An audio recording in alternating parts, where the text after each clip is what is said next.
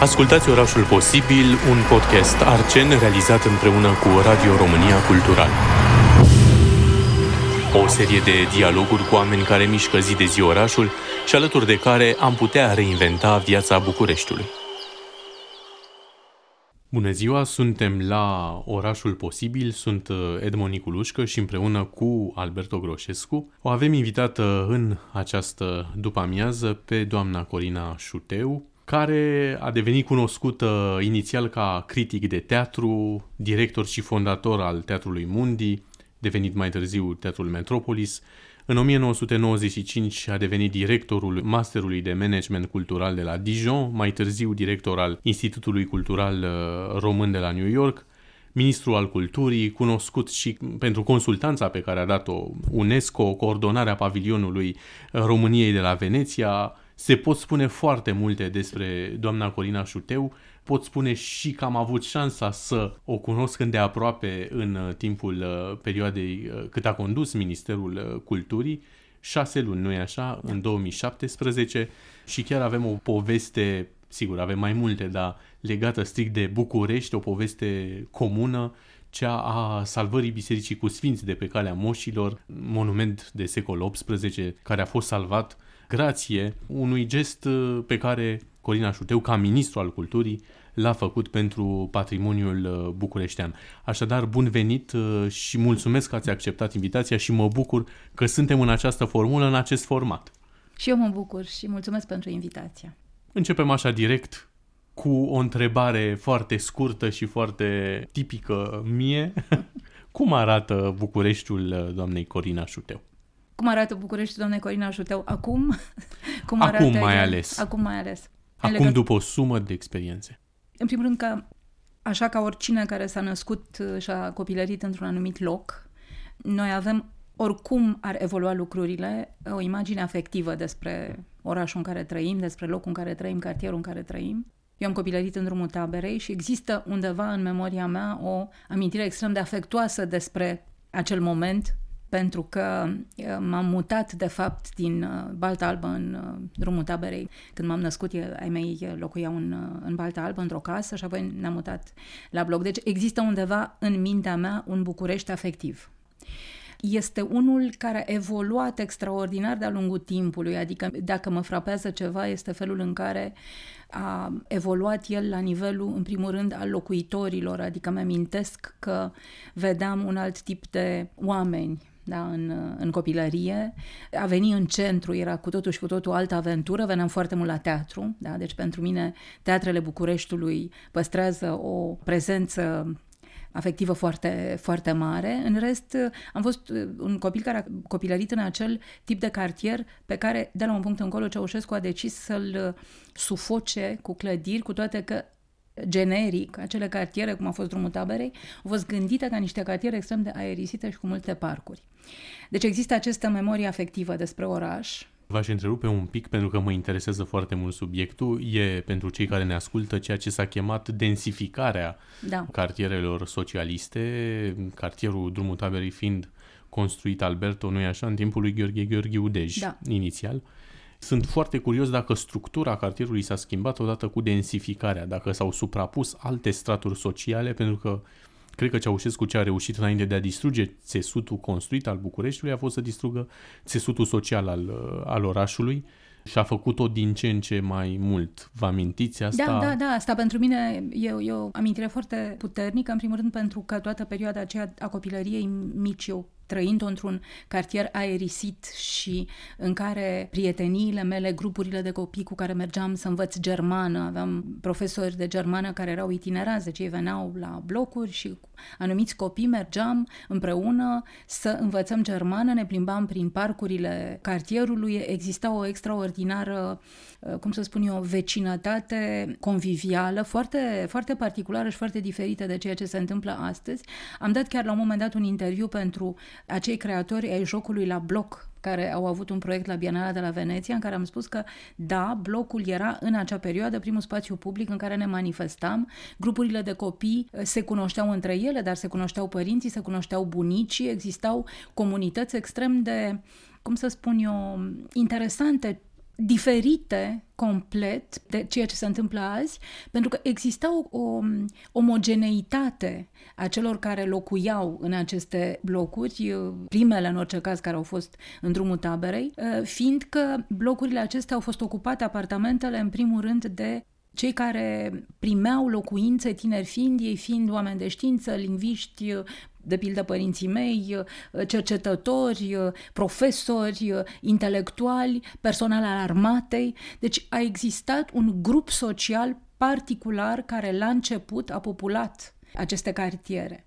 Ulterior, asta s-a schimbat radical. Și sunt curios cum ați regăsit uh, drumul taberei după întoarcerea de la New York, după întoarcerea de la Dijon, în întoarcerile, de fapt, succesive pe care le aveți la București.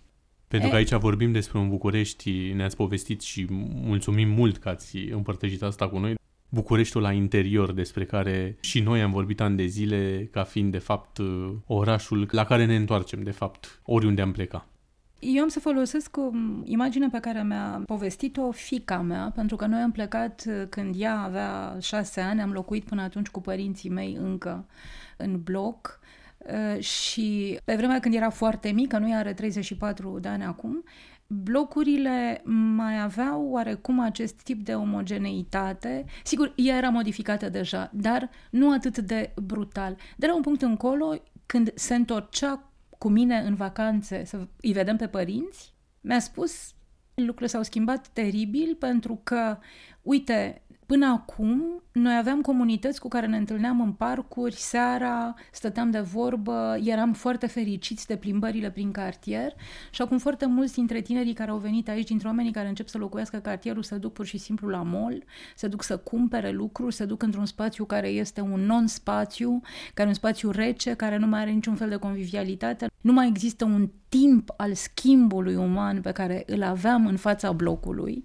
și în plimbările noastre prin parcuri și prin cartiere, de pildă, cartierul Drumul Taberei, pe care într-adevăr îl cunosc mai bine, a devenit un loc în care sufocarea aceasta cu clădiri a devenit din ce în ce mai uh, evidentă după anii 90 și acum este oarecum uh, saturată de plombele pe care la început le-a construit Ceaușescu și până de la urmă... plombe și de privatizare, și, și de privatizare excesivă a spațiului public. Exact, și de amestecul ăsta nu știu cum să spun, de, de invadarea unui urât cu totul și cu totul particular și greu de neglijat, în sensul în care ai clădiri care se suprapun peste alte clădiri, stiluri care n-au nimic de a face unele cu celelalte, magazinele din copilăria mea au dispărut, au apărut uh, niște gherete care n-au nicio legătură cu construcțiile de acolo.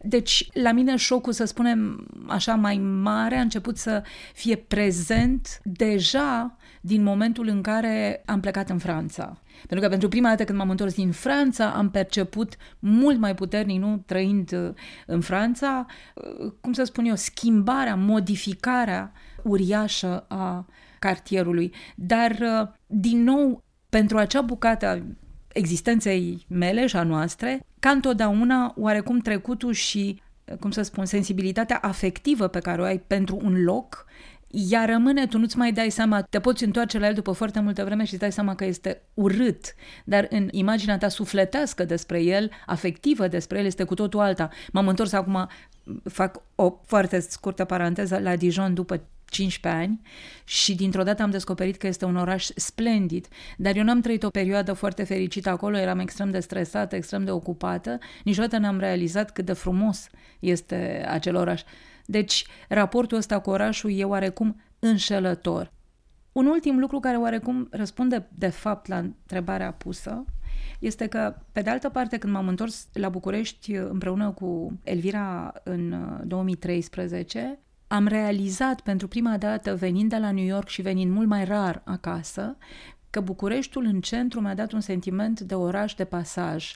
Mi s-a părut că totul este ca și cum orașul e abandonat, e abandonat undeva uh, și oamenii nu vor decât să treacă prin el, nu vor deloc să se oprească, nu vor deloc să locuiască în centru, nu vor altceva decât să vină, să treacă, să traficheze, și pe de altă parte descoperi că orașul are niște clădiri splendide lăsate în paragină, are locuri minunate și acelea unele dintre ele lăsate în paragină și am simțit paradoxul ăsta îngrozitor ca și cum acel loc a fost locuit cândva de o populație fantastică care l-a părăsit și am rămas noi care îl locuim acum și trecem prin el și undeva străinii vin și pleacă, lumea vine și pleacă, dar nu mai e nimic așezat, nu mai e nimic consolidat, nu mai e nimic durabil, iar frumusețea e mascată. Ce ați fi vrut să regăsiți, practic, din experiența pe care ați avut-o la Dijon și mai târziu la New York în București? Cum arăta New Yorkul pe care l-ați uh, îndrăgit și Dijonul și ce lucruri ați fi vrut să luați cu dumneavoastră în București când ce v-ați întors? Da, exact ce v-a lipsit, poate, întorcându-vă aici, așa, ca viață urbană. Ce mi-a lipsit în primul rând și asta îmi lipsește uh, și poate că nu trebuie să te duci chiar atât de departe ca până la Dijon sau până la New York, poți să te duci pur și simplu la Cluj sau la Timișoara sau chiar la Iași, îți lipsește simțul unei centralități frumoase. Adică îți lipsește sentimentul că în centrul orașului este splendid și îngrijit și că orașul are o coloană vertebrală foarte îngrijită și foarte bine asistată în întreaga ei desfășurare. Adică în adică momentul... o coerență. O, o coerență și mai mult decât o coerență, o, pur și simplu o frumusețe din care să iradieze apoi, cum să spun, personalitatea orașului, identitatea orașului către celelalte cartiere. Asta o vei găsi în centrele, chiar și în centrele noastre ale unor orașe. De asta am dat exemplu Clujului sau am dat exemplu Timișoarei și, într-adevăr, așa este la Dijon, așa este la New York. Știi că dacă te duci în Manhattan, sigur că bun, e un prost exemplu în New York pentru că e o comparație un pic uh, nepotrivită cu Bucureștiul ca dimensiune, dar știi că există o o centralitate. Există un loc de unde iradiază ca un fel de model al orașului, adică e acel oraș invizibil despre care vorbește Calvino. Undeva există acest centru, acest oraș perfect, din care după aceea se dezvoltă tot restul orașului. Ori asta, la București, tocmai centrul a devenit fantomatic. Există zone ale centrului care par niște suburbii. Ai impresia că ești, de fapt, într-un fel de favelă. Adică e foarte, e foarte straniu, e o inversare completă de Și o pierdere, cumva, echilibru. acestei coloane vertebrale despre care, despre exact. care vorbiți. E un mare dezechilibru. Și credeți că bucureștenii nu-și doresc această relație cu centrul? Credeți că e o problemă și la nivelul acesta? Probabil că exemplele pe care le-ați dat uh, mai devreme sunt puțin diferite. Adică francezii își doresc să aibă o relație cu centrul. La noi ca și clujenii și ca și timișorenii. Exact. exact. Adică eu cred că bucureștenii își doresc uh, acest lucru. Cred de asemenea că populația Bucureștiului a suferit efectiv un fel de traumă sociologică puternică, în sensul în care, cu adevărat, noi avem o foarte superficială cunoaștere a modului în care s-au mutat straturile sociale care locuiesc în centrul Bucureștiului, care locuiesc în marginea Bucureștiului, cum s-au construit noile cartiere și așa mai departe. Aveți impresia că ar trebui să vorbim mai aplicat despre reinventarea orașului sau reconstrucția orașului și aș vrea un pic să, să ne ducem spre una dintre marile dumneavoastră vocații, pasiuni, iubiri Uh, spuneți într-un interviu că aveți vocația de a iubi artiștii și teatrul și mi-a plăcut foarte mult asta. Teatrul, în fond, e o formă de construcție, de reconstrucție a unei lumi. Am putea învăța ceva din asta, apropo de cum am putea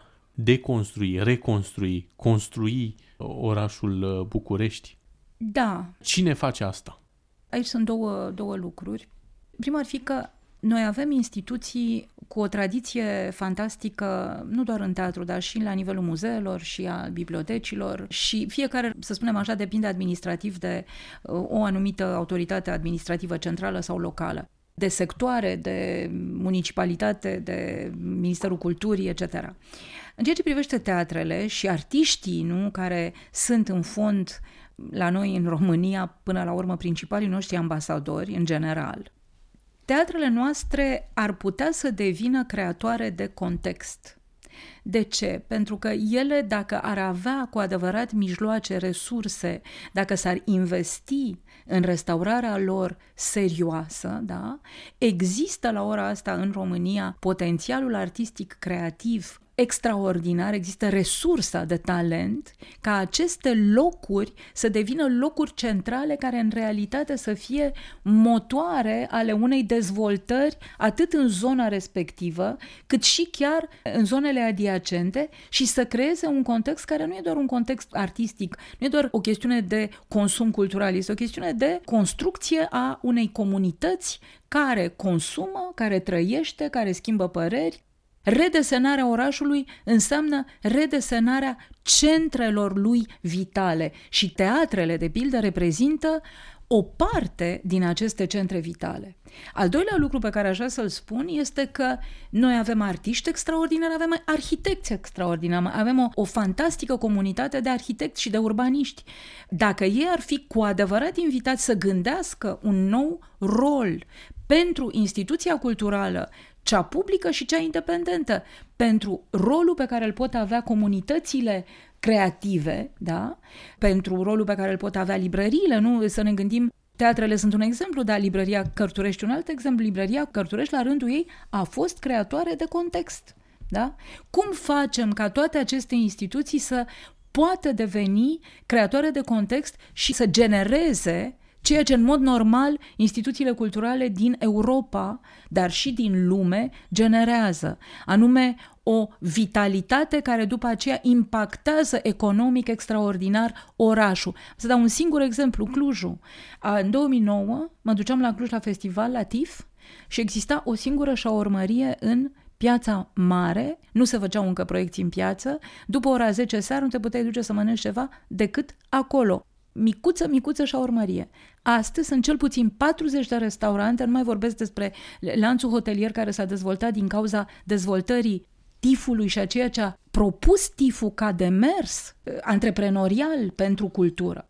Cum se poate explica faptul că Iată, festivalul Enescu, care e, cred că, cel mai mare festival de la București, sau alte festivaluri, n-au acest efect asupra Bucureștiului. Ce lipsește Bucureștiului ca să se întâmple asta? Pentru că ne mișcăm mult mai greu.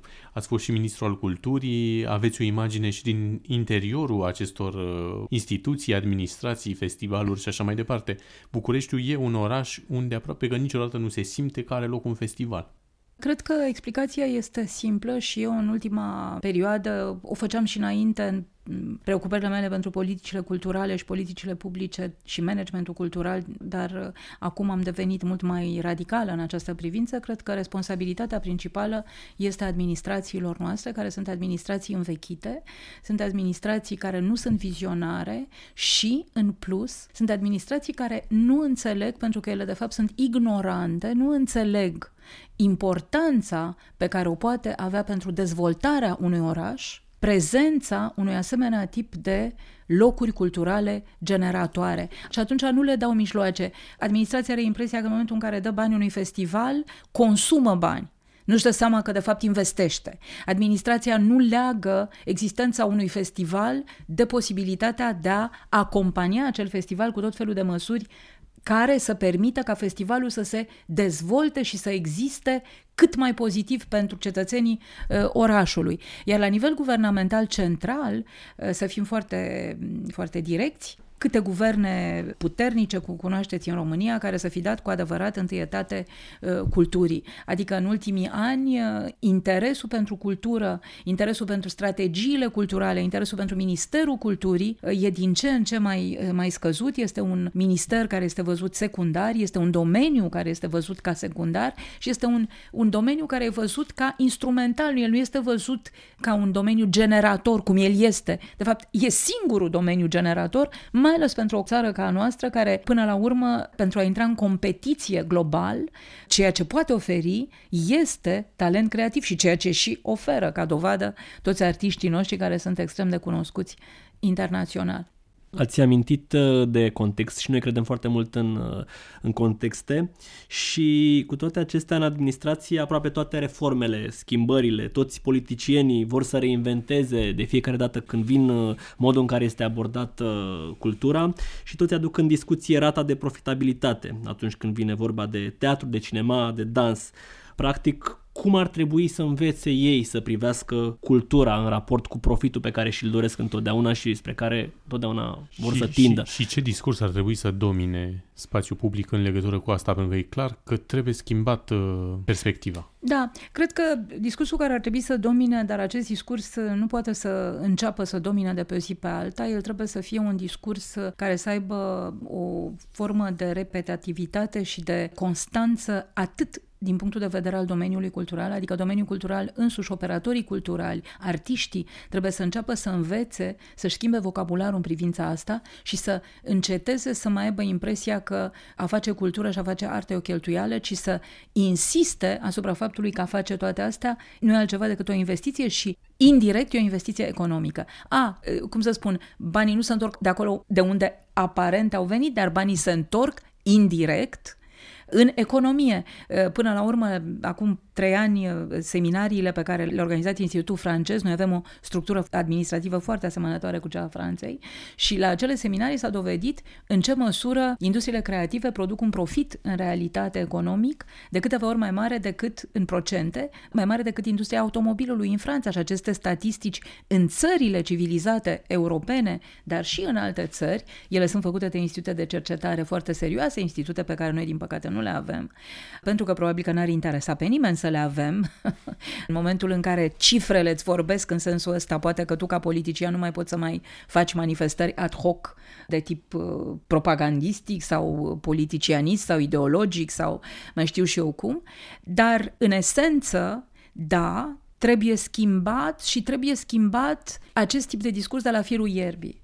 El trebuie schimbat de la primul dintre artiștii care vorbește despre ceea ce face și până la responsabilul local care se ocupă de cultură, instituțiile culturale locale, centrele culturale care funcționează în metropole sau în alte orașe. Trebuie să începem și noi, operatorii, să schimbăm acest discurs pentru a ajunge să-i educăm într-un anumit fel pe politicieni. Politicienii noștri de astăzi, efectiv, văd noțiunea de profit în termeni extrem extrem de mecanici, iar administrația noastră și legislația noastră e o legislație necorelată, politicile noastre publice nu sunt întotdeauna corelate între ele. Și apropo de întrebarea legată de schimbare, noi trebuie să înțelegem că nicio schimbare nu poate să devină eficientă decât dacă ea are un moment de stabilizare. Noi nu putem să schimbăm constant. Trebuie la un moment dat să producem o schimbare bine gândită și apoi să așteptăm să o stabilizăm ca să putem vedea niște efecte și să tragem niște concluzii. Ori asta, din cauza improvizației care domnește și a lipsei de seriozitate și a împănării administrației noastre cu oameni, din păcate, o foarte mare parte incompetenți, nu se întâmplă în ceea ce privește schimbarea, cred că schimbarea ar trebui să vină foarte racordată și cu nevoile publicului. Mi-ați răspuns cumva la întrebarea cine ar trebui să urmărească aceste nevoi, dar uh, în ce măsură credeți dumneavoastră că au evoluat nevoile culturale ale publicului în România după 1989? Cred că au evoluat uh, foarte mult, uh, dar asta s-a întâmplat ca urmare a unor evoluții globale, la nivel global și România este și ea o țară care e înscrisă în circuitul global foarte, foarte mult. Uh, noi nu mai avem deloc aceeași definiție despre participare și acces. Accesul și participarea, de pildă, în cazul politicilor publice pentru cultură, sunt cele două noțiuni cheie. Ele stau la baza modului în care gândești politici publice în cultură. Vrei să dai acces, nu? Cele celebra fraza lui Malraux se referea la asta, să dăm acces tuturor către marile opere ale umanității, deci să democratizăm cât mai mult accesul și să producem participarea. Asta e o noțiune mult mai anglosaxonă. Ei bine, în momentul de față, accesul și participarea oarecum se suprapun, cei care au acces pot să și producă, cei care consumă un produs cultural îl și produc și la rândul lor nu mai e o chestiune atât de, de clară, da? Nu mai există un acces inițiat la cultură, dar nu mai există o educație neapărat în sensul acesta, tocmai pentru că noile tehnologii au permis o generalizare a accesului, dar care e un acces neghidat. Putem avea până la urmă acces la tot și la nimic, pentru că discernământul nu mai este acolo, pentru că noi nu mai știm cum educăm, uh, de fapt, discernământul în privința aceasta și pentru că sistemele educative n-au evoluat nici ele în acord cu această schimbare de paradigmă enormă care s-a produs a modului în care consumăm cultură și avem experiența culturală, undeva, de fapt, s-a produs o falie, s-a produs o ruptură. Cum ne mai adresăm noi astăzi unui public foarte tânăr care nu mai citește, da? care se uită foarte mult la imagini, care se uită foarte mult pe TikTok, care se va uita în curând și pe alte platforme, care va fi în metavers, noi cum ne adaptăm acestui tip de, de lume? Nu cred că există un răspuns altul decât că ar trebui, într-o formă sau alta, ca toate aceste probleme să fie până la urmă abordate. Deocamdată, ele nu sunt abordate. Și în acest context avem, deci, nevoie de o strategie culturală, nu e așa? Sigur, la nivel național, pentru că și Ministerul Culturii a elaborat o, o strategie culturală, dar pentru că vorbim de oraș, orașul posibil, credeți că e posibil totuși să avem o strategie culturală și ce rol ar avea ea și de ce e importantă? Poate e important să audă cât mai multă lume că e nevoie de această strategie și să înțeleagă care e rolul unei strategii culturale la nivelul unui oraș și mai ales la nivelul unui oraș ca București. Și mai ales să fie asumată. Exact, adică o strategie culturală este necesară și asta o dovedesc și orașele mai mici care, tot grație competiție pentru capitala culturală europeană, au rămas cu ideea că strategiile acelea trebuie puse în practică și au și început parțial, e adevărat, să le pună în practică. În cazul Bucureștiului, o strategie culturală este absolut de neînlocuit. Ea, de altfel, cea realizată în 2016 există și a fost și aprobată de Consiliul General. Bineînțeles că ea poate fi îmbunătățită și trebuie să fie foarte clar, o strategie arată niște linii de acțiune. Ea nu insistă asupra unor acțiuni de făcut. Ea spune, iată, acestea au fost identificate a fi marile probleme ale Bucureștiului, acolo lipsește o prezență a acestor generatori culturali care ar putea îmbunătăți calitatea vieții în București, ce ar trebui făcut pentru asta, pentru ca Bucureștiul să ajungă să profite de potențialul cultural pe care îl are. Deci, o strategie culturală este obligatorie pentru că ea îți arată direcția prin care tu reușești să obții anumite obiective. Dacă vrei să trăiești mai bine în oraș, dacă vrei să trăiești mai fericit în oraș, dacă vrei să ai mai multe facilități pentru familia ta, dacă vrei ca orașul să fie o experiență educativă, să fie o experiență de entertainment, să fie o experiență de cunoaștere, trebuie să existe linii de dezvoltare strategică.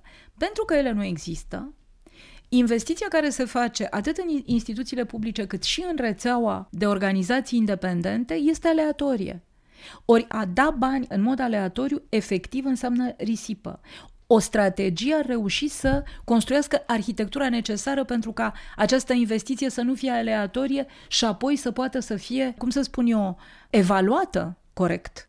Și iată cum, ascultându-vă, îmi dau seama că, de fapt, asumarea unei strategii culturale la nivelul Bucureștiului e, de fapt, fundamentul pentru a construi o viață urbană de calitate. Absolut. E, de fapt, infrastructura pe Absolut. care se poate construi o viață urbană modernă, contemporană în sensul cel mai uh, clar al cuvântului. De foarte multe ori, din păcate, în București și în administrație, când se vorbește despre creșterea calității vieții urbane, toată lumea se gândește la spațiu verde și copaci și nici de cum la sănătatea mentală, culturală, educațională, la această dimensiune a culturii în interiorul unui oraș, care de fapt este baza pe care se pot construi toate celelalte. Absolut. Am să folosesc argumentul invers pe care îl dădea Margaret Thatcher, care spunea că nu e nevoie să susținem foarte mult din fonduri publice cultura, pentru că ce ar însemna asta? Să oferim uh, unui număr foarte mare de oameni, de cetățeni, un orizont de așteptare și de ce vrem noi să ridicăm nivelul orizontului de așteptare? Mai bine să-l lăsăm mai jos, că în felul ăsta oamenii respectivi pot să fie mai funcționali din punctul de vedere al, al realizării unor lucruri mecanice. Ori, folosind invers acest argument, argument, cu cât educăm și reușim să avem cetățeni care au experiențe culturale diverse, variate, interesante, puternice, cu atâta orizontul lor de așteptare intelectuală și umană devine mai larg, diversitatea nevoilor lor devine mai mare și modul în care încep să-și construiască un oraș ideal devine presiunea ca un oraș să devină mai bun, mai frumos, mai, mai comod, confortabil pentru omul care locuiește în el devine mult mai uh, puternică. Iarăși mă întorc tot la Calvino. Nu? Până la urmă, orașele există în mintea noastră. Nu depinde decât de mintea noastră să le transformăm în niște locuri în care vrem să trăim. Cu acest uh, final uh, ne-ați răspuns și la întrebarea cum ar putea fi București 2050 o capitală a Balcanilor. Sunteți și veți rămâne, cred că, cel mai coerent și aprig apărător al rolului culturii în viețile oamenilor și vă mulțumim că ați fost alături de noi în această după amiază. Și eu mulțumesc foarte mult!